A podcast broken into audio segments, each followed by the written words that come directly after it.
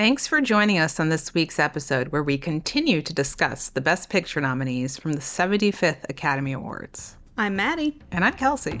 Let's find out if the Oscars got it wrong. All right.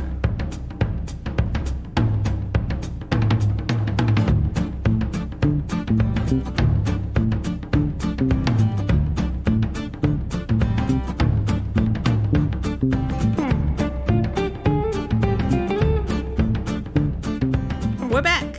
2002, part Yep. two. Part two of the bracket episodes. We've done our matchups in part one. We decide the matchups by Rotten Tomato score. Ties are broken by number of reviews. We count to three. We say which one we think should win. We decide on a winner and a loser. We do the losers last episode. We're doing the winners this episode. Very fun. So our winners this year are Spirited Away, our number one seed. Our number two seed, Catch Me If You Can. Our number three seed, Lord of the Rings, The Two Towers. Our number seven seed, the actual Best Picture winner, Chicago. And our fifth seed, Y Tu Mama Tambien. Okay. So we will go through all of these in our usual fashion and say whether or not we would have been mad had this movie won Best Picture. Or in the mm-hmm. case of the one that did, are we mad? Too true. So to begin, would you have been mad if Spirited Away had won Best Picture? No. You? Yeah, I guess. Okay. Would you have been mad if Catch Me If You Can won Best Picture? I think no. You? Yes. Okay. Would you have been mad if Lord of the Rings The Two Towers had won Best Picture? Absolutely not. Would have loved it. 10 out of 10, Lord of the Rings. You? Yes. We're in full disagreement today. All right. Chicago, are you mad that it won? I think no. How about you? I'm to go yes. Hell yeah. Oh my God. Okay. Can we do it? I mean, we can make it happen either way. Y Tu Mama Tambien, would you have been mad if it had won? No. I'm torn on this. Are you going to So make I it happen? I'll say yes, man. Let's make it happen. Oh my God. Top to bottom disagreement. We don't know This which way is up this week. Happened to us before. It's an exciting It's time. unprecedented. 2002 is tearing us apart. Okay, well that means we they're all in the same category, so we should talk about true. Chicago last, but the rest of them can go in whatever order. Okay, so let's just go in the order we're in, I guess. Spirited Away. I'm happy to sum that up. Tell me about it. Spirited Away is a animated Hayao Miyazaki film about a young girl who is moving to the country from the city with her parents. They take a wrong turn and end up at what they think is an abandoned amusement park, but the parents find some food there and they start really digging in. And the daughter Chihiro wanders off. She runs into a little boy who's like, "You got to leave. It's to be dark." And she runs back to her parents and her parents have been transformed into very large hogs. Rutro. She can't get back to the car. There's now a body of water in between her and where the car was. She starts to disappear. Turns out she's in the spirit world and she needs to save her parents by transforming them back into people. So the rest of the story is her trying to accomplish that goal. She ends up getting a job at this bathhouse that is sort of the center of this part of the spirit world. She has a number of sort of smaller adventures. It's a little bit like Wizard of Oz, Alice in Wonderland in its structure. Mm-hmm.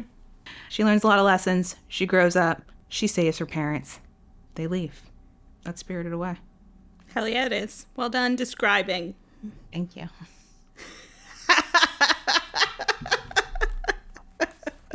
Uh, if only the, the listeners could see you. yes. Now I'm I'm drinking out of a mug that has No Face and the Soot Spirits from Spirited Away on it, and I'm cuddling my No Face plush. So, yeah, I said I wouldn't be mad, and I meant it. Tell me how you felt about Spirited Away. Have you seen this before? I had not seen this before. I found it charming and weird in a fun way and obviously well made. I wasn't overly emotionally invested in anything that was happening and so, you know, I guess my main overriding description of it would be I liked it but I didn't love it. I thought it was fine. I do want to say I, I mostly want to let you talk about it because I don't have a lot of thoughts about it to be mm-hmm. honest. I think the character design on No Face is awesome. Yeah. Well, so I think broadly, it's beautiful. It, the animation is gorgeous. All Miyazaki films are beautiful. Sure. The score is beautiful. I love the sound design throughout this movie. One of my favorite small characters in this film is the radish spirit, who she meets very briefly in an elevator. And whenever he walks, his little feet squeak. it's just so delightful. And I like the structure of it. I like the sort of dreamlike quality that I think is present in a lot of Miyazaki films. There's like a, a real uncanniness to his worlds that does just appeal to me. I love a lot of the characters we meet. I find them all pretty interesting. I think this is one of the most overtly anti-capitalist of Miyazaki's films. That's the theme that sort of runs through a lot of his films. A lot of his films are pretty anti-capitalist, pretty pro-environmental. And this one is specifically about the westernization of Japan and Japan's lost decade. So after they had a huge growth period, that sort of bust. And it's, you know, a meditation on greed. And I appreciate it at that level as well. I love No Face. He's one of my mm-hmm. favorite characters. He's so sad and so lonely and so empty. And I think the movie does really interesting things with him, both through him trying to appeal to Chihiro through greed and how that works on everyone else, on everyone else in the bathhouse. And then when he's able to get away and, and stay with Zeniba, who is our main witch's twin sister who lives out in the country and she like makes things with her own hands without magic, without mechanization, right? And it's set as contrast to the world of the bathhouse, which is very mechanized. And he's, you know, better off because he's not just filled up with other people's greed and negative habits. So I think there are thematic elements of this that really work well for me. Again, it's just so beautiful. It's a coming of age story. Actually, a number of these that pass through that I love are coming of age stories. I realize like solid three of them are. Mm-hmm. But in terms of the coming of age story, there's a line I love in this movie where one of the conceits is Yubaba, who is the bad witch. She takes away people's names when they come to the bathhouse so that they forget who they are and end up just working there sort of indefinitely. And when Chihiro's talking to Haku, who ends up being a river that she knew when she was younger, he says to her, Everything that happens stays inside you, even if you can't remember it. And I just I was like, Yeah, that's true. That really gets me. But anyway, this is, it works for me at pretty much all levels. And yeah, parts of it are just so cute. I love the soot spirits. They're adorable as well. I love when she Yeah, first comes cute. and they're they're all like, "Oh, let's all stop working. this one's going to do our work for us." Yeah. But there is that dark element too where they're enchanted to do work and so if they stop doing work, they'll cease to exist. Mm-hmm. And yeah, the radish spirit is so cute. And I love when the big baby gets turned into a mouse who says, "Choo." I loved the big baby getting turned into a mouse too. So that's a lot, but I love it. It's not my favorite Miyazaki. I think it is maybe his best. That's Spirited Away. uh, okay, I shall describe Catch Me If You Can.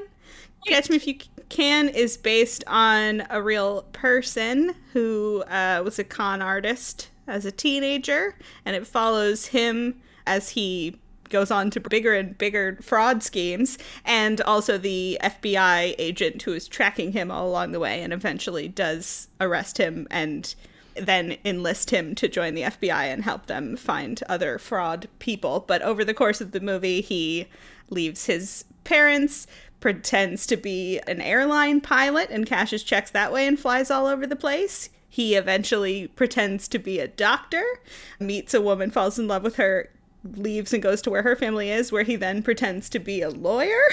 he has quite a life. And all along, he's like trying to stay connected to his parents who have gotten divorced, and he's alienated from that. His dad is under investigation for fraud on his own end. Uh, and then our FBI agent is also very lonely and trying to track him down, and it becomes about this sort of father son relationship the two of them develop over the course of the movie. And so they remain friends, supposedly, until the rest of their lives. At the end, you get a little postscript. Here's what happened to everyone thing. And I will say, there has been some reconsideration of how truthful a lot of the things about this guy are, but we don't have That's to get into soft that. way Let's, to put it. let's treat it as fiction and then just enjoy it as a Spielberg movie. I do want to say I was reading that too. So if you Yeah. go to Frank Abagnale's Wikipedia page, since the 70s, journalists have been debunking his claims. Basically, most of what he said he did, he was in jail in upstate New York when he said it was happening. Mm-hmm. But honestly, I kind of love that even more. I love that his whole autobiography is a con. His con is a con. Yeah. it doesn't it doesn't ruin the movie for me at all. I think it makes it better. I think it's just hilarious. I mean, he pulled off the biggest con of all. Spielberg made a movie about him. Yeah, it's great. So I enjoy that very much. Now, Yes. for what it is, I also think it's great. Like the stories he made up, They're great stories. He should be a screenwriter. Honestly, he's a, he's definitely a, a fabulist. And there's a couple of films we're going to talk about in this episode where we've in recent years seen sort of semi-autobiographical pictures from the directors.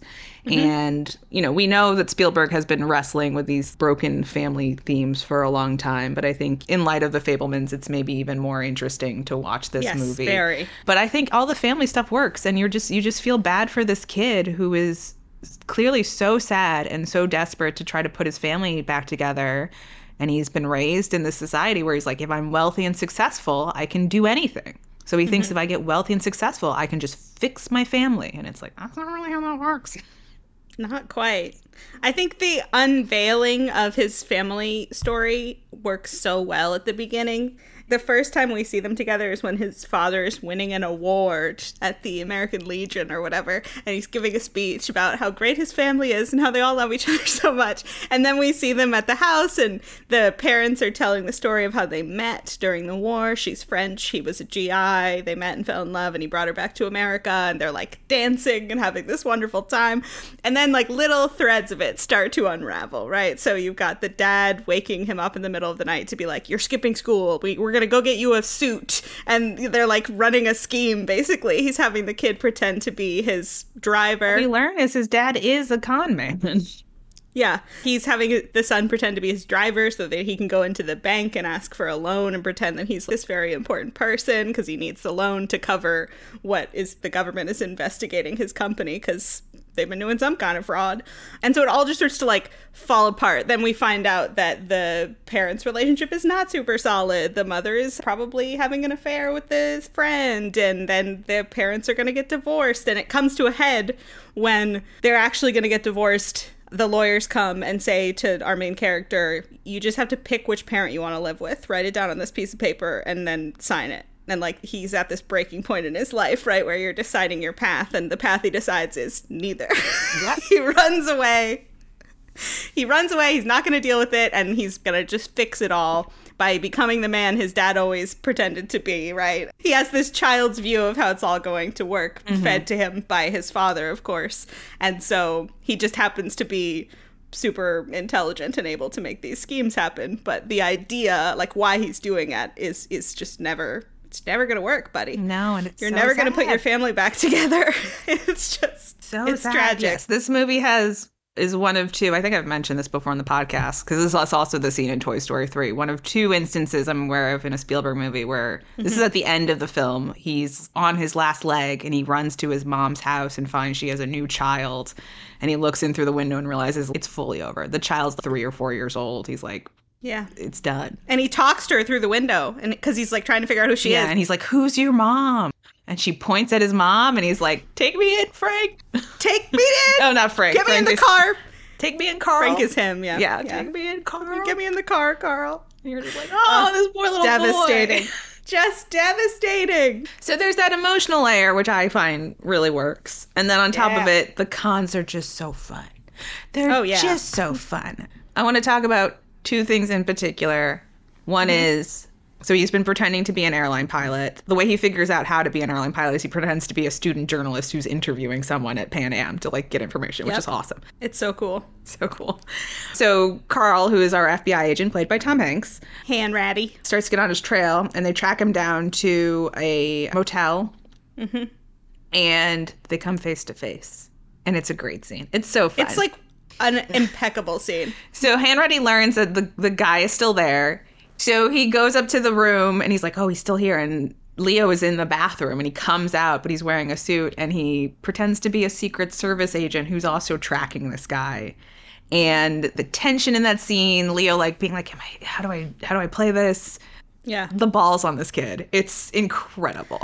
I mean, there's a reason con artists are called confidence artists, right? Like, he's carried through all of this on sheer confidence and just like if I act like I know what I'm doing, everyone else will believe it to be true. And he's done that his whole life and he learned it from his dad, who also is trying to do it. But like every scene he's in is that. I I mean, I love him pretending to be the substitute teacher at his new Yes, school. the beginning before the story really starts, where he's had to transfer to a new school because they've lost their house because of his dad's financial troubles. And he mm-hmm. walks in and someone's like a dick to him, and so he just pretends to be their substitute teacher. And he does that for like a full week. Yeah, the parents have to get called in because they're like, he's been pretending to be a substitute teacher for two weeks. He's been like, teaching French what? classes, so it's not really like it's a kind of an attendance issue, but kind of not. And he's been here. yeah, exactly. They're like, well, we can't say he hasn't been attending. He's come every day. But that's wild. But yeah, back to the this scene. He really is just like, okay, the agent is in my room. How do I get out of this? I will just bullshit my way through it. And he absolutely does. And it, it the scene works because obviously the tension's great. It's shot so well, obviously all that. But it's teaching you so much about both of these characters and it's just incredible how it works. He is pretending to be the Secret Service agent. Then Hanratty asks him for his ID, and he throws his whole wallet at. him. He's like, "Sure, take my whole wallet." But then he like distracts him so that he doesn't get to open the wallet. he sees them putting a guy in a car, which is a totally unrelated situation. But he's like, "That's him. We just arrested him. He's over there."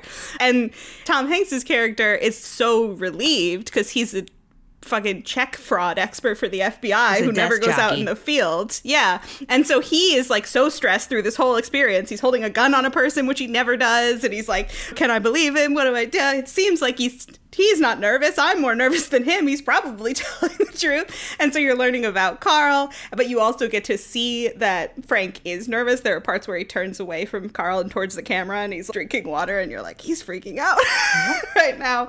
But he just it's impressive how the confidence just carries him through. And then at at the end when he's like, "All right, uh, I'll come back and meet you. Let me carry some of these files downstairs." Hanratty's like, He's "Oh, you want a carrying his machine that helps him forge. He's Yeah. like, I gotta take this evidence sensor. Oh, you can hold on to my wallet. That's fine. I'll be back. He, well, Hanratty's like, "You want your wallet?" And he's like, "Hang on to it for me." and then he leaves, and Carl sits down like, "Phew, thank God that's over." Wait a second, let me check his wallet. And he is such a child that he has a wallet full of labels he's pulled off of bottles.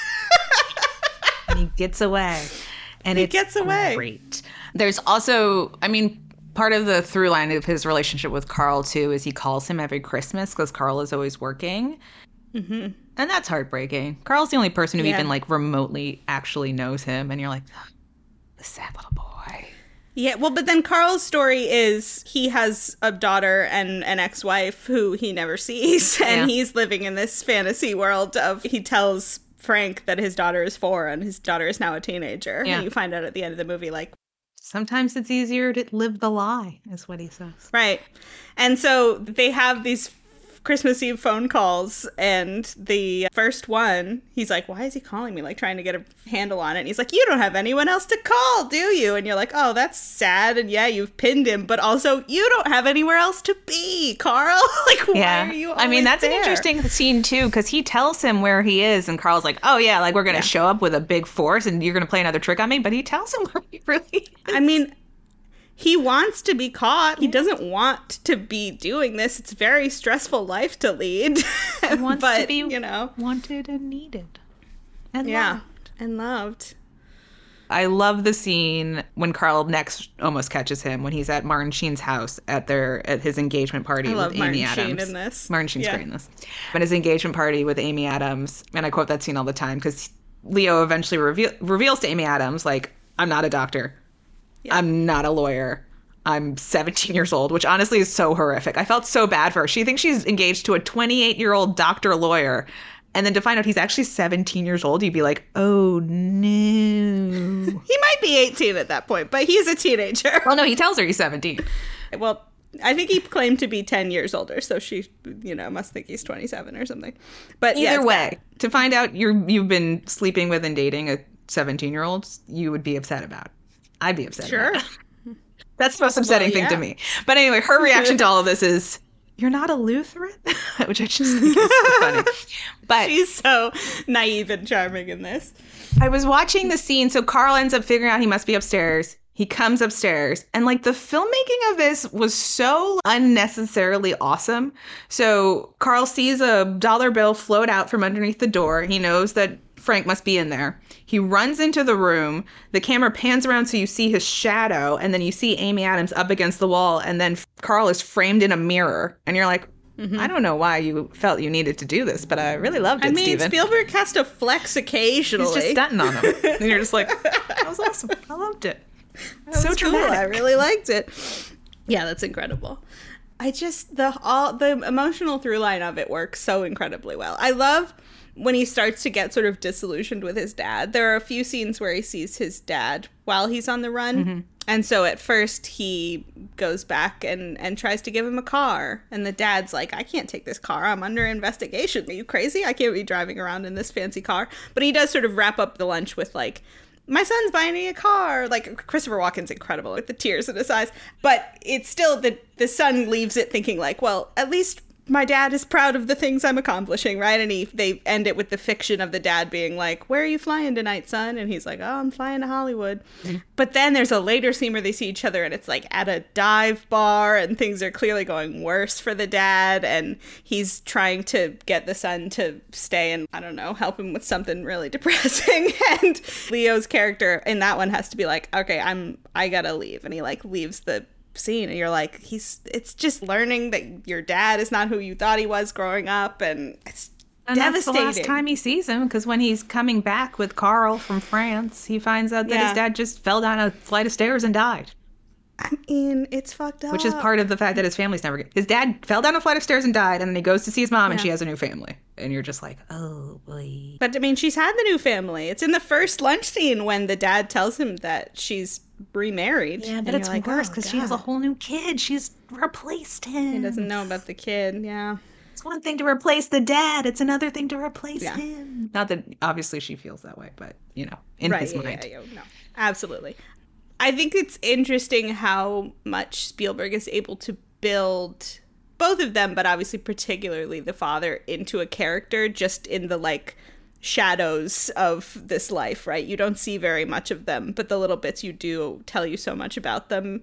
And it's just really interesting. And like seeing the repercussions of what his dad was like on him, how he has ended up this way, the happy moments that he's trying to recapture, the fucked upness that has turned him into what he is. It's just so interesting to see the reverberations. But man, he's so sad. And Tom Hanks is so sad. And they just want to have a family. Yeah. Why can't they just have a family? Yep. This one doesn't get listed when people usually list Spielberg's greats, but I think it's pretty great. It's really great. It does all the Spielberg stuff you would want. There's just these little specific character moments that tell you so much about the people. I think the thing with him pulling the labels off of stuff is fascinating and the way this that that is brought back into the story. He just likes to give you character development in these unexpected ways. But I think it's really interesting that you mentioned the Fabelmans because yeah, all of the stuff with like broken families has been such an interesting theme for him. And the mother having Throughout. an affair and, you know, Yeah. the Yep. feelings of abandonment. Mm-hmm. He's wrestling with it. He's wrestling with it throughout his filmography. And this is one He of those instances. Yeah. People are obviously shaped by their childhoods. So, so interesting. That Steven Spielberg is pretty good filmmaker, huh? Yeah, I think he's pretty good. and it is worth mentioning. So, we mentioned in our last episode that this was a very difficult year to narrow down to 10 films. We Yep. considered also doing Minority Report. And I only mention that to say he's, he just gives us so much. He just gives us so much, Yeah, so many different things. He says, You mm-hmm. want all of this? And I go, Yes, Steven, I do. yeah, don't don't limit yourself, Stephen. Give it to me. I want all that you have to offer.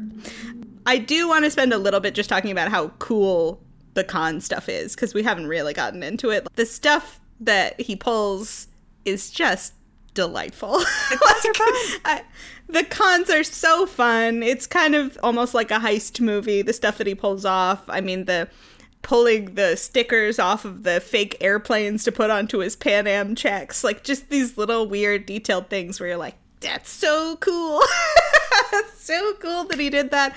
And then you have the moment of he just basically walks into a place and pretends to be a doctor and it's not a big deal. But then when he's pretending to be a lawyer, he takes the bar in Louisiana. I love that button where Carl is constantly like, "There's one thing I can't figure out. How'd you pass the bar? Just tell me if you could just tell me how you passed the tell bar." him, and he won't tell him. He says, And then in, on the plane at the end, he says, I, I, no, it's after the plane, probably. I think it's after. It's when he's working at the, or maybe it's when he's getting him out of jail, but Yeah. it's like in the later stuff. And he's like, I studied for two weeks and I passed it. That's how he did It's it. a cool, a cool guy. Just incredible stuff. I like how he gives you Hanratty's side of it and how he clearly cares about this kid. And like once he's been, I think once he realizes he's a kid, right? he's a kid, yeah. Yeah. And I like him figuring out he's a kid because he the fake identity he gave him was Barry Allen, the Right. Flash. And he's in a um, diner, and a waiter is like, "You a fan of the Flash?" And he's like, "What, He's are, like, you "What are you talking about? about?" Come back here." like Barry Allen, it's the Flash. He's like, "Oh my god, it's a Barry kid." Allen. It's a kid. I also, to your point of like, right, the skill of the con man is confidence. I love when he's pretending to be a doctor and he's actually called in for a call, and he just basically Yeah. bullies the other doctors into being like, "Do you concur?" Do you? And then he leaves that interaction, and the one doctor is like, "Oh God, I should have concurred." We should say the cast is extraordinary. Oh, You want to talk about all of the the women? Yes. So obviously, Hanks. This is a DiCaprio we really like. He kind of has a romance, but the story doesn't hinge on it, so you don't have to It's worry about it minor. But Spielberg, in his capacity for finding talent, which is another one of his mm-hmm. many, many skills, Many skills. there are a number of small roles for women throughout this movie, and it is just like a murderer's row of people who are very famous now. So, mm-hmm. he, the very small role of Ellen Pompeo, where she plays a flight attendant who he hooks up with very briefly. Elizabeth Banks is a bank teller. Mm-hmm. Appropriate. Yes. Small Jennifer Garner role also, and that's a fun little bit where he's taken on like a Bond persona and he tricks her, she's a prostitute, Yes. into giving him four Well, hundred dollars. she also was a was like when they meet. She was like, "Oh, you probably have seen me on the cover of a magazine," Yeah. and so he's like, "Oh, ha- cool, a model." And then she comes in and she's like, "Hey, how much would you pay to sleep with me?" Basically, he gets four hundred dollars out of her, and it's really fun. He does. It's a great con. And then slightly larger role, but you know, a young Amy Adams is the woman he gets engaged to, and you're just like, oh, these people are so famous now, Stephen. You did Mm-hmm. it. you really did it, Stephen. So good at finding talent. It's a great movie. I love it. Big fan. One of my favorite Spielbergs. Spielberg, you absolute genius. All right. You ready to talk about Lord of the Rings, The Two Towers? Yeah, and thank God you're the one giving the description again. Okay. So, as we mentioned, The Two Towers is the second installment in Peter Jackson's Lord of the Rings trilogy, where we've left off at the end of the Fellowship. The Fellowship is broken up. Frodo and Sam have gone on their hmm. own to destroy the ring in Mordor. Boromir died. Gandalf also seemingly died. And then Aragorn, Gimli, and Legolas are going to try to find Pippin and Merry, who have been captured and taken by orcs. And so throughout Two Towers, we're sort of tracking these characters' multiple storylines. Frodo and Sam end up finding Gollum, who is trying to get the ring back from Frodo, and taming him, for lack of a better word, and he becomes their guide through Mordor. The beginning of it on the Aragorn side is Aragorn, Legolas, and Gimli tracking Merry and Pippin. So they spend some time doing that. They realize that, of course, they are taking the hobbits to Isengard. And Merry and Pippin are able to escape from the orcs on their own, who are killed by some men. And they end up having their own separate storyline where they hang out with some, you know, living trees and spend some time there. But yeah, basically, we're tracking Frodo and Sam as they try to make their way to the volcano to destroy the ring. They run into Faramir, who is Boromir's brother. He tries to take the ring from them, but they manage to get away.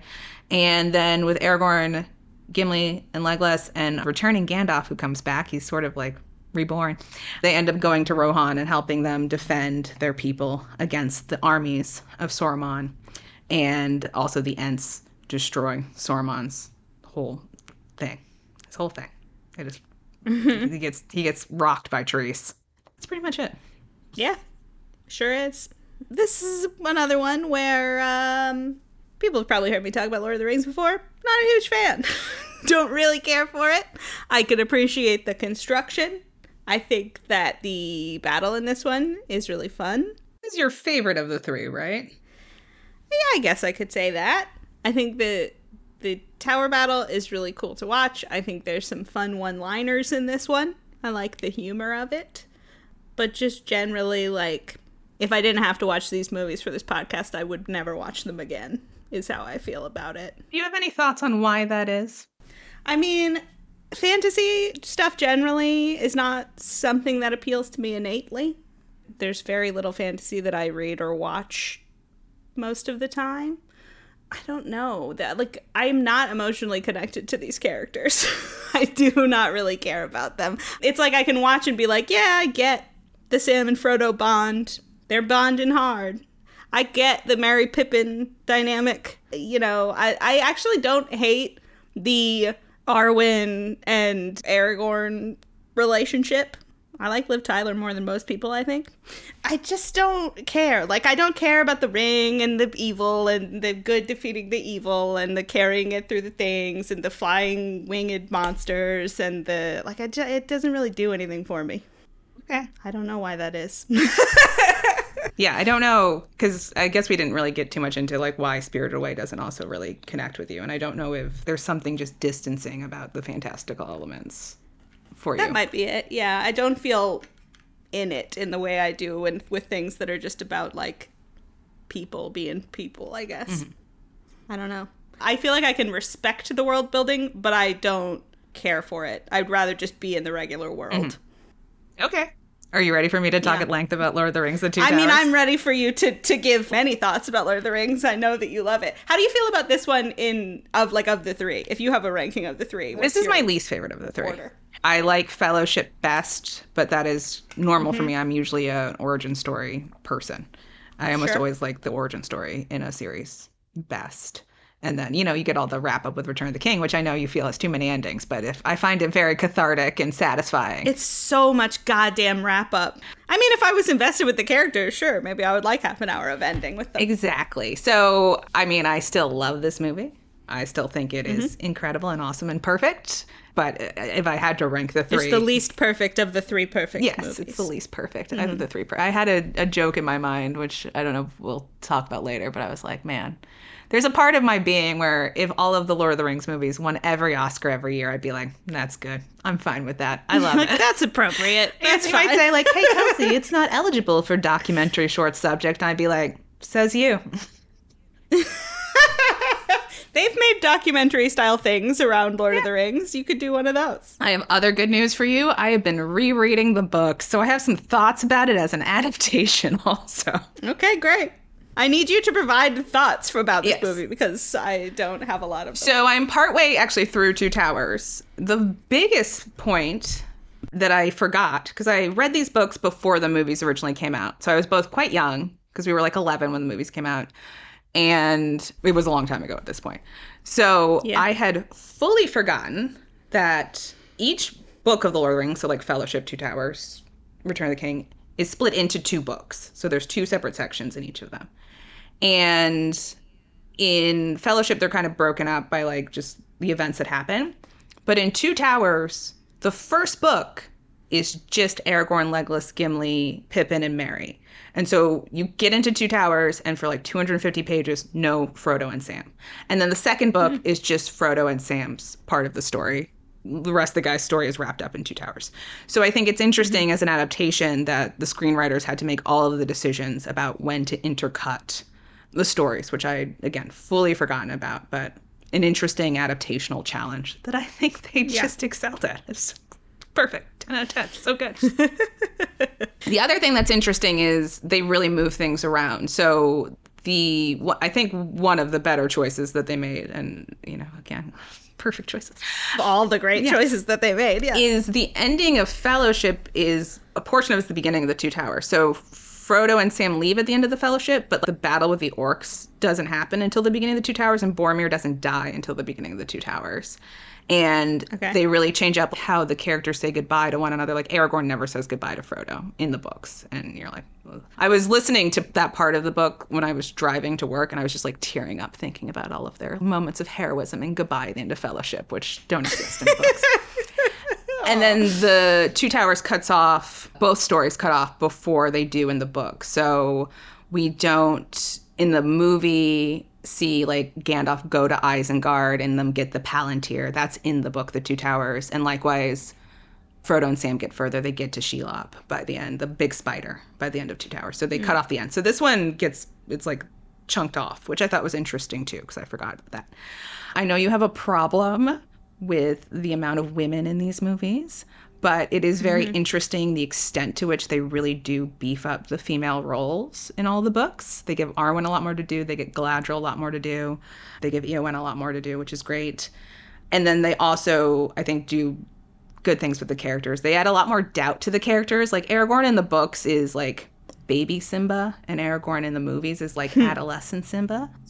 And I think it's much better I for like him that to, as a comparison. it's much better for him to be like, I don't know if I can be king, as opposed to just being like, I'm the fucking king. Like, why isn't everyone Yeah. just like, I'm here, guys? Be a mighty I'm king. here to be king.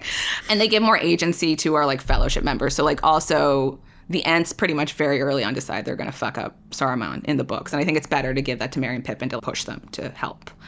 The Yeah. only thing that I've gotten to that bums me out about the adaptation is the elimination of the Huorns, who are sort of like Ents, but more tree like. And they're these trees that are alive, but they move as a shadow. And so you'll be like somewhere, and then the next thing you know, you're just in a forest. And Oh shit. like they're very helpful. So when Merry and Pippin escape from the orcs, the Huorns come and surround their bodies, and when they come back, like the orcs' bodies are just gone. It's pretty cool. Okay. They're in the extended editions, but not in the theatrical cut. So anyway, those are just some notes on the adaptation and the great work that you know Fran and Philippa and uh, Peter did going into the films. Again, every time I watch the movies, I'm obsessed with the production design. I think the fact that a, Peter Jackson has this horror background works really well for the stories. I think there are things that he does that another director would not do, whether that's the sort of grotesque close ups of the orcs, which I always enjoy. And then in this one in particular, the way Theoden, the, the king of Rohan, looks when he's under Wormtongue's control, and then that transition to mm-hmm. him once he's out of his grasp. Love that. Love the way the guys in the marsh look, the dead guys who are underwater. I think that's awesome. And then one part in particular that I also enjoy in this movie is after Aragorn falls during the battle with the wargs, which is also not in the book. That's an invention for the movies. You have that bit with Arwen where Elrond is explaining to her, if you stay, he's going to die, and then you're just going to Yeah. walk the earth forever by yourself. I just thought it was so beautiful and melancholy, her in that black shroud, sort of walking without him. So, really visually mm-hmm. enjoyed that. The Battle of Helm's Deep is probably the best battle in the series. Obviously, they pioneered a number of visual effects techniques to have a lot of people, but there's still tons of extras, just a lot of guys. The casting continues to be stellar. I'm always excited to see Brad Dourif. I love him. Love him as Worm Tongue. He sucks. And you know I love Karl Urban, so uh, I mean, you and me both, buddy. I've never had a problem with Karl Urban. happy when Eomer shows up. Yeah, and then there's you know some great iconic moments. The the classic, they're taking the hobbits to Isengard, which everyone should know the the remix of that early YouTube video, an all timer. You got potatoes, boil them, mash them, stick them in a mm-hmm. stew. I say that all the time, just constantly. I'm quoting it. the toss me callback is great, where Gimli tells Aragorn to toss him, and he's like, "Don't tell the elf." Mm-hmm. Legolas shield surfing down some stairs while he just arrows people. Hilarious. Hilarious. Gollum is an incredible creation. This is the first time that we really see him in the trilogy. It's, you know, it, it doesn't look flawless by modern standards, but it still looks pretty good. And, you know, Andy Serkis's performance is great. One of the things I have enjoyed when I've listened to the books instead of reading them is I have the versions that are narrated by Andy Serkis. So he does full mm-hmm. Gollum voice when he's Gollum, and it's real good. And then, yeah, there's just some other quotes in this one that I really love. Towards the end, when Frodo's feeling immense doubt, and he says, You know, what are we holding on to, Sam? And he says that there's some good in this world and it's worth fighting for. And then I also love the ending when Sam is talking to Frodo about, you know, I wonder if they'll tell stories about us, about, you know, Frodo and his trip to destroy the ring. And Frodo says, Well, Frodo wouldn't have gotten far without Sam. Sam was the Brave. And it really gets me. I understand that the characters don't work for you, but I'm deeply emotionally invested in their relationships. You know, I love tales of heroism. I mean, honestly, I'm very glad that you're getting so much out of this story. That's what storytelling is for. Yeah, and it bums me out that you're not, but such is life. God knows you get a lot of other stories that we talk about that I am like, this was bad. Yeah, that happens very constantly on this podcast. It's true. So, this is your uh, taste of it. Yes. So yeah, I love it. 10 out of 10. Perfect. You're not alone. The world loves it. Greatest trilogy ever. But it is my least favorite. When we talk about Fellowship, it's going to get even worse. I mean, I can't wait because you know that's my least favorite. Oh, so. I will not shock you to tell you that I actually rewatched the whole trilogy. So yeah, that doesn't shock me at all. Well, I don't know when we're doing that year, but Yeah. can't wait. I can't wait. Either. And then when we do that year, I might never have to watch these movies again in my life. maybe Maybe. who knows what will happen to you. I you never really know. Oh, I do want to say I wrote down f- four notes Great. so I can share my Sure. notes with you if you would like. Yeah. I wrote down Legolas, what do your elf eyes see, which I think is hilarious. That's a great line. It's, I mean, it's very funny that all of Legolas's lines are just things he sees. It's what it is to be an elf. I think it's funny that Shadowfax is the lord of all horses. Hilarious. Yeah. Here's the thing, though, right? Again, if you've read the books, when Shadowfax shows up, crowd goes wild. I'm sure they do. He's the lord of all horses. I wrote, I think it's funny that Sam and Frodo sneaking through the gates of Mordor is just the scene from The Wizard of Oz. like, it's so the same scene from The mm-hmm. Wizard of Oz. And then I liked Gandalf pretending to be a weak old man and having Legolas help him walk when they're sneaking in. That scene is so much fun. he brings his staff with he him. would part an old man from his walking stick. his walking stick. And then I do like that that guard, his friend, tries to like stop them, and he's like, "Don't just let the. We need to let this just happen." Just let it be. The- Yeah. Worm tongue is clearly no good. Yeah, I think we can all agree. This guy sucks. All right, well, those are my thoughts on Lord of the Rings, The Two Towers. Right. Y Tu Mama Tambien. Indeed. Tell me about it.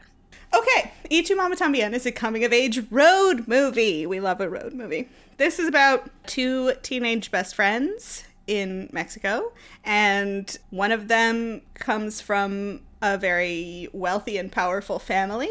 And the other one seems to come from sort of middle middle class background. And so at the beginning they're just like, enjoying their summer and going to these fancy parties that the rich boy's family is holding and they're having a wedding and like the president of Mexico is there if that gives you an idea of what this family is like.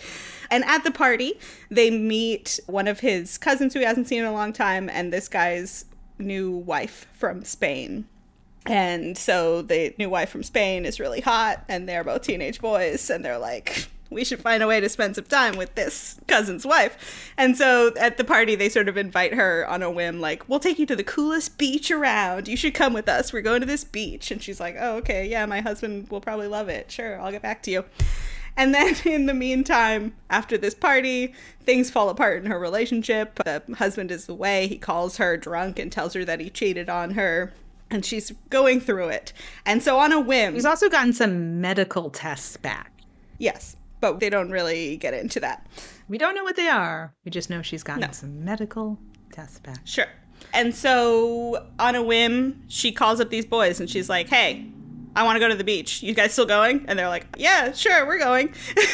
and so they all set out on the road together to find this beach that doesn't really exist. They don't really know where they're going, but they're just trying to have a fun time. So a lot of it is them in the car just telling her stories about their friends and this pact that all the friends made together and they've written a manifesto for their friendship with rules that they follow and she's just sort of letting them entertain her and distract her from her troubles.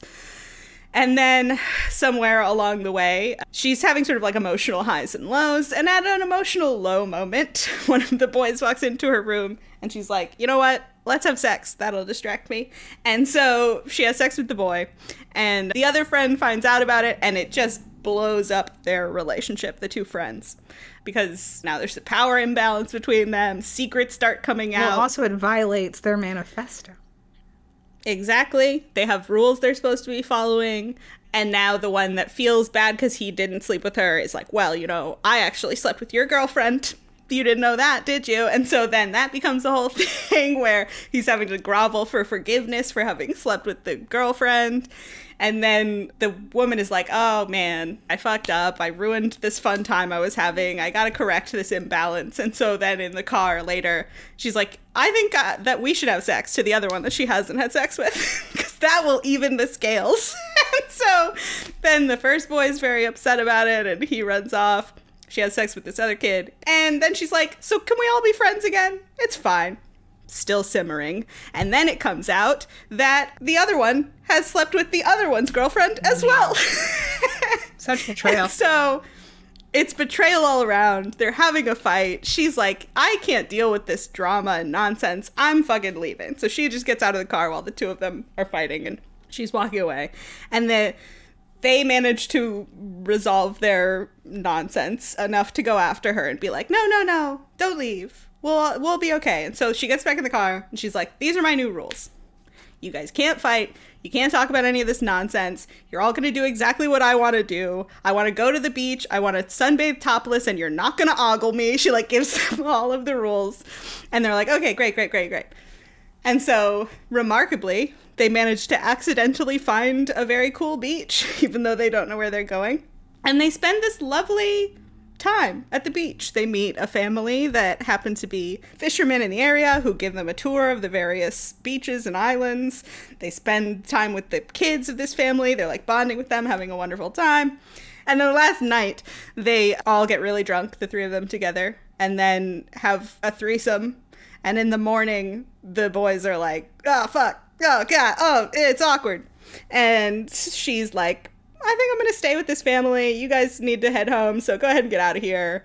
They both, I guess, spend a drive in silence together back to their hometown and kind of drift apart. We pop forward a little in time. The two of them run into each other and they're like, oh, we should get coffee. And so they catch up, find out where they're going to school, what's going on with their lives now. And we find out that the woman has died.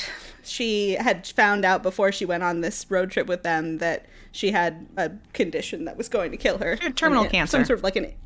Yeah, I don't remember if it was an inoperable tumor. Or no, it had spread throughout her body. The cancer had spread throughout her body.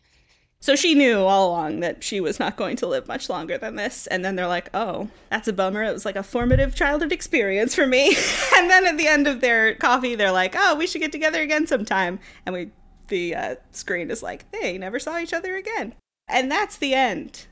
I think it's worth saying that during the threesome, we see them kissing each other. So they become intimate Yes. with each other. I think that's a Yes. critical part. That's the the main thing about it that changes their relationship. Yes, that changes their dynamic. What are your thoughts about this movie? I really liked it. I was shocked It's so good, right? because the start of it is not necessarily a thing that I think I'll like. We've had some sort of drug laden road trip movies where I've been like, no, don't care.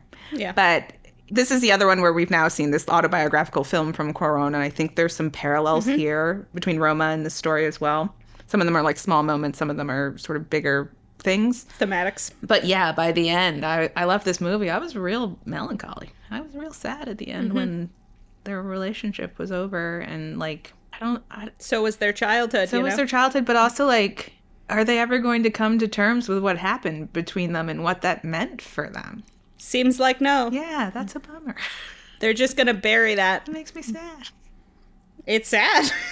it's a very melancholy ending of So yeah, movie. this was one of the movies where I left it and I just I felt real heavy for a little while afterwards. It really came mm-hmm. together in a way that that worked for me at the end. And oh, the other thing was they've told her this beach is called Heaven's Mouth. And then when they get mm-hmm. to this beach that they find, they meet the family, and Chuy, who's the dad, is taking them to another beach that is incidentally actually called Heaven's Mouth. It's this, you know, it's this Yep. beautiful coincidence. But one of the things that I liked about this movie was there are these voiceovers that happen, which are doing the same thing that was sort of happening in Roma, where there's all this political stuff happening in the background, and it's just Yep. sort of backdrop. And I've watched these two movies, and I, I just wish I knew more about Mexican history because I think it would make it a richer Uh-huh. experience. And I'm like, God, this is my fault. 100% my fault, but I can tell there's like a lot going on. Well, not a hundred percent. That's true. It's uh, my school system's fault. So I'm like, oh, this could be richer. But you can tell, right? Like there's the political stuff that's going on in the background, which is sort of similar to Roma. That's interesting. And obviously Tenoch's family, who's Diego Luna's, they're all connected. That he's the one who the president comes to his sister's wedding. And Yep. There's a lot going on there. And then the other small moment, which I thought really connected to Roma, is as part of their road trip, they drive by the town that his nanny is from. And there's this little moment of where they say, like, he called his nanny mom until he was four years old. And as they're driving past Yep. this town, he doesn't even remark on it to his friends, but it just really hits him that he's never seen this place where this woman who he loves is from. And I was like, that's like a lot of Roma. It's like a lot of Roma. Yeah, it's very much like Roma. Yeah. I loved those little interstitial Yeah. bits. At first, you're like not sure what's going on with them. There's a weird technical thing happening where the sound completely drops out, and it's very jarring actually how it happens. But I I do like Yeah. them. Yeah, no, I agree with that. It's his filmmaking has gotten a little more polished since he made this movie, but the content of them I found really fascinating. There's an early one where they're in traffic and they're like joking about what could be making the traffic, and then when they drive by, you see that it's a pedestrian that got hit by a car, and then the thing we learn is like, you know.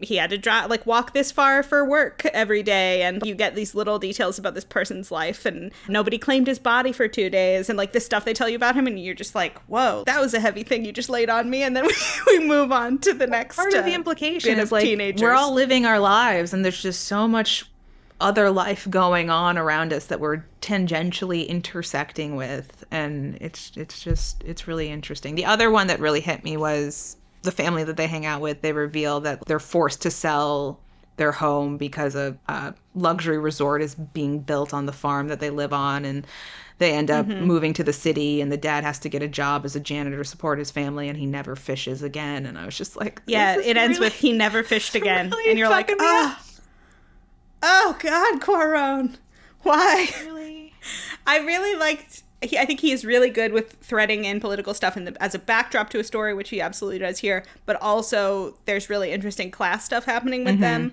I Mm-hmm. like boys, yeah. where all of them, yeah, with the two boys in particular, but also with her because she does not come from money and has married into this rich family, and so you get all these interesting moments. She tells the story. Well, one of the interstitials, I think, actually, is about how when she goes to parties, the people try to embarrass her by making her talk about the intellectual things they're talking about, and she wants to ask them to list all of the teeth because she's a dental hygienist, but she never does. Mm-hmm. and so you're like, that's a great little moment. But I love the friendship between the boys and how mostly they don't talk about their difference in situations or if they do it's kind of joking but then when they're in a fight with each other it comes out right and one of them the old richer one starts calling the other one a hick Yeah. and the other one starts talking about how their family just has stolen money because they did have like some sort of fraud thing where they had to flee for eight months right, they had to move to a kid. Seattle or something. But then he's like, you know, oh, your family's stolen money, and the richer one's like, well, it doesn't stop you from wanting to come over to my house, does it? And so you've got this ugly dynamic that comes out between them when their friendship is tested, which I thought was really fascinating. And as much as uh, obviously Cuarón's filmmaking has improved, there are still some shots Mm-hmm. in this that I loved. There's a shot where so Luisa, who's the woman, she has these moments where she is alone and we see her break down. And towards the end of the film, she is having a phone call with her husband in a phone booth, and she's saying like, you know, I want this to be amicable. I know I'm not coming back and she's having like a breakdown and then also in the glass of the neighboring phone booth you see the two boys who have sort of reconciled who are at least like, surface Yeah. level getting along they're just playing foosball as she's just sobbing and it's that's like that's Yep. really it's in my brain it's gonna stay that's that's in my Mhm, brain It was a great shot. And just, I mean, the way he moves the camera is always so Yeah. great. Even early on, there's stuff where when she comes down to meet them, the way he shoots it is you're like up in her living room looking at her. She walks out the door. The camera doesn't follow her. It moves through the room and then to the window and out through the window. And you finally see her come out the building and go meet up with them. Mm-hmm. He's just like, Cuarón is so creative with the Yeah. camera. Stuff, his stuff is always so fun to watch. it really Yeah. got I thought it was really beautiful good. at the end and i just i'm just so sad i'm just so sad that they tested their friendship and they had this moment of intimacy and there's that moment earlier too where she's like why don't you two just fuck each other already and Yeah, she has said this to them as part of her yelling at them, like, clearly you guys just want to fuck each other. And you're like, really? yeah and then for them to have this this moment of you know intimacy and for them to just reject it fully yeah. and then they never saw each other again There's just a really interesting tonal stuff going on through the whole movie. There are lots of moments that are fun and light and then get really melancholy. I love when she tells them the story about her first oh love. yeah and that relationship and how fun it was and the two of them and she wasn't sure about how things were going to go but then like they really loved each other and he had this motorcycle and he was so they were saving up money to move down to the mediterranean together and and the the boys are like oh cool that's fun. What happened to him? And she's like he fell off his bike and died. He was 17 like, and you're like ah, fuck. he's such so good with that little last punch. All of the little in between moments are like he's telling you a story and you're like okay he's telling me a story. And then it ends with a line that's like fuck. He never fished again. Or her, or uh, you know, Tenoch's story about his nanny, and then the last line of it is like he s- said Yeah. nothing, and you're like, Oh God, it's all it's life. Life is life is so much. yeah, And then I will say, I thought that the reveal was going to be that she was infertile. So I was a little surprised that she. oh god, that would have been fucked up. Yeah, surprise death. But it does. I mean, it makes her uh, actions more It really understandable. does. I think she really is just She's like, you know acting what? Fuck it. I got another couple of months to live. What the hell else am I gonna do? Might as well sleep with these two. When we we said they're teenagers and kids, they're adults. We said they're like, yeah, they're they're exiting high school and Yeah, entering they're- they're college is where they are in their life. So just to be clear, although honestly, Diego Luna looks twelve. He looks so young. He has a baby face, yeah. But no, the performances are also good. He's good. Gael Garcia Yep. Bernal is good. Yep, yep, yep, yep, yep. Um, Oh, I also love. He, there's just I get why the screenplay is nominated. There's so many perfect, great lines You in get why I wasn't nominated for Best Foreign Picture? I don't get that at all, but I understand why it was nominated for best screenplay. I love when they're going through the like betrayal period. And so when Julio first sees the two of them sleeping together and then he goes down to the pool and he's like having a sad time, the way they describe it is Julio had only ever felt this stabbing feeling above his stomach one time and he talks about it being the, you know, when he saw his mom and, and his godfather together. And then when he does the reveal of having slept with the girlfriend, they say the same thing about Tenoch. He had only felt this stabbing feeling above his stomach one time, and it was when he found out from his family that they had to move to, Mexico to Canada for eight months. and it's like, yeah, the writing's super good. It's a good movie. I really liked it. It really got me. I felt a lot of things. Mm-hmm. Mm-hmm. Cuarón. yeah, good stuff. Both Cuarón. Cuaróns. He's a good filmmaker too. Both Cuaróns. When are we gonna do the year with uh, Children of Men? Because I want to talk man. about Children of Men. I don't know, but we'll talk about it. I don't think it was nominated, but we, spoiler, we're to talk about Children of Men, guys. Oh, we're gonna talk about it. Talk about moving the camera. Oh my God. That, that winner. All right. I think we have stroked Cuarón's ego enough. It's an excellent film. Shall we talk about Chicago? Let's do it. Chicago. It's based on a Bob Fosse musical, which is based on a play from the mm-hmm. 1920s. Very interesting. This follows the story of one Roxie Hart who wants to be a star. Mm-hmm. And she's at a show with another performer named Velma Kelly on the night that Velma Kelly killed her twin sister and her husband because they were cheating on her together. Uh, the husband was cheating on her with the twin sister. With the sister. Sorry. They were having an affair. She killed them. She goes to mm-hmm. jail. Roxy, meanwhile, meets this guy who's like, Oh, I can introduce you around, help you become a star. Cut two months later, he doesn't know anyone. He's just a furniture salesman. And he's done with her. He's like, We had some laughs, doll, but I'm out of here. And so she's real mad and she kills him. And initially, she tries to pin it on her loving, sweet, simple husband, John C. Reilly. Well, they're gonna say it's a it's a Yeah. robbery. Like it's not like she was gonna make him go to jail. No, but he was They going to take it was, uh, responsibility for it. Self defense. Yeah. But it's very quickly revealed that she did it and she did it on purpose. And so she goes to jail and she's in the same jail as Velma Kelly, who she looks up to. But Velma's not very nice to her at first. And she's like, fine, I don't need you. Fuck her. and the woman who runs the prison, Mama Morton, tells her, oh, you need this hotshot lawyer if you're going to get off. You know, you could get hung. And so she ends up being able to contract with this lawyer who is played by.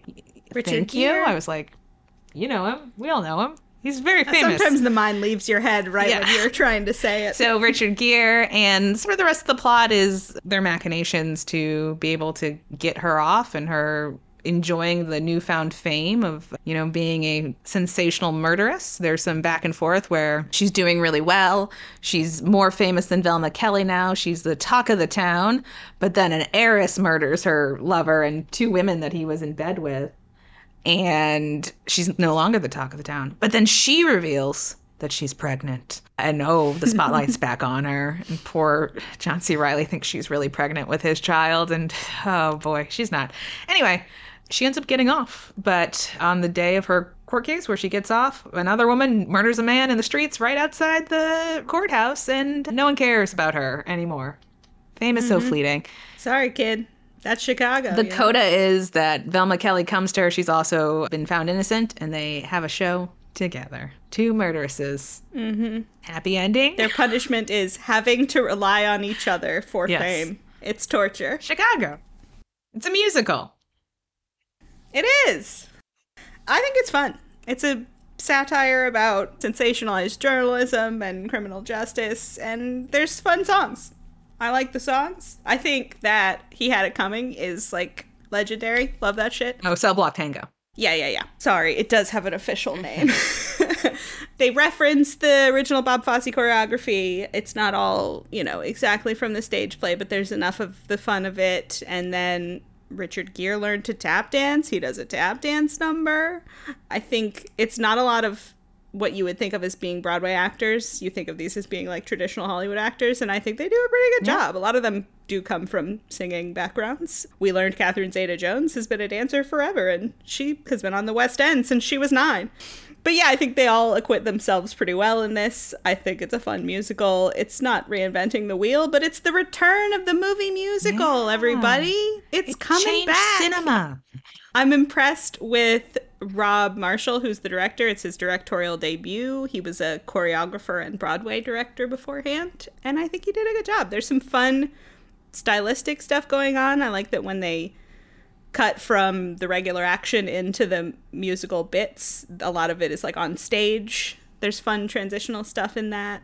I think it's fun. What do you think of it? I also think it's fun. I agree. I like the way it cuts between real life and Hmm. the performances. And I think there's some indication that, you know, the performances are happening in Roxie's mind. I fully forgot Taye Diggs was in this movie as the MC. I was like, oh, oh Yeah. Taye Diggs. I forgot Lucy Liu. Lucy Liu's the heiress. I that forgot that too. And I was like, whoa, Lucy Liu. Forgot that too. Small part, but still, you're like, whoa, it's her. I agree. Cell Block Tango is so fun. Oh my god. What a musical number.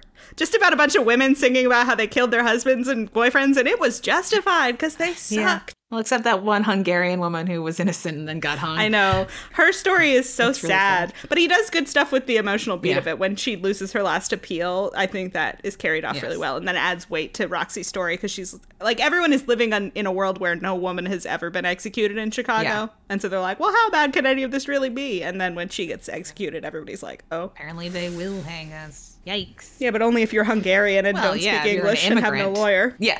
No, but Cell Block Tango overall.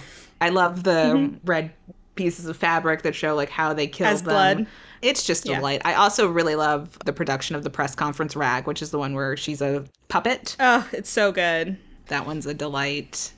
This is the last one that we've covered for this year where John C. Reilly's just having a bad time. He's so stupid. He's just trying to love his wife, but he's not very smart. That's rough. That's rough. It is. But he his Mr. Cellophane is like great. his Mr. Fan. Cellophane.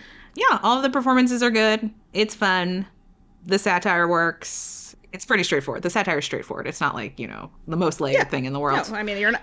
They're not making you work hard No. for this one, but you're like, yeah, I get it. They led around the the journalists. They made them print this stuff, and now everybody's like, oh, this obviously guilty person is innocent. It's commentary Great. on fame. Yeah. And, you know, they didn't know at the time that it wasn't really going to bring back the movie musical. No. Well, the year before this was Moulin Yeah. Rouge, which was nominated for several things but didn't win. And then this year they were like, okay, it's really happening. Movie musicals are back. And they weren't. They weren't But back. they didn't know that at the time. So They could have come back. it's possible. It could still happen eventually. I don't know. But, Who's to say? uh, hasn't yet. Who's Anything to say? could happen. Yeah, I mean, I don't, I don't have a ton of thoughts about this. It's fun. I like it. It's a well-made movie, but I don't think that there is a lot to say. I mean, if you like musicals, you'll probably like this movie. it's fun. Yeah. Do you have a favorite lady in the Cell Block Tango? I mean, I guess I will leave out Catherine Zeta-Jones because she's the main character, and the Hungarian lady. that should not be your favorite part. Figure. I think probably the one that always sticks with me the most is the woman who killed her husband because he was popping his I gum. do like that, but I also really like he ran into my knife. He ran into my knife He nine my times. knife Nine times. I mean, they're all legends. Is the thing about Cell Block Tango. Is that the one where the guy came home and said he was she was screwing the yeah. milkman? So I fired two Yeah, I mean, warning shots right to into his head. his head. They're all so good. But yeah, no, not chewing. Popping. Popping. I love that one. You She's pop that gum one more time. It's funny on the Wikipedia page. I don't know if it's for the movie or the musical, but they describe it as her husband triggering her misophonia, and I was like, okay. That's the most 2023 way to describe this. Okay. this woman in 1920 was like, "Well, my um, husband triggered my misophonia, so I had to kill him." Love it. Great stuff. All right. Well, we have no double nose um, to discuss. So, where does this leave Well, us? I do think it leaves us at the question what should have won? I mean, I think we can, you know, give our opinions. We've had a mix. I mean, so many movies to Yeah. consider. Lots that we liked. Honestly, some of my all time favorite films. So it's a good Uh-huh. year for me. So there's so many things to choose from, and of the things that we have to choose from, I choose none. Yeah, we got you. Ba, ba, ba, ba. It's the Bourne Identity. That's what should have won. Psych, psych, psych. We tricked you. We tricked you. The whole two episodes were It's fake. a lie. The answer is the Bourne Identity. What were you guys thinking? Ridiculous. Uh, it's obviously Yeah. the Bourne Identity. Yes, and we're so excited to talk about this one, but we want to really give some space for this Yeah, we couldn't conversation. possibly include all that we want to say in this episode. That would be crazy.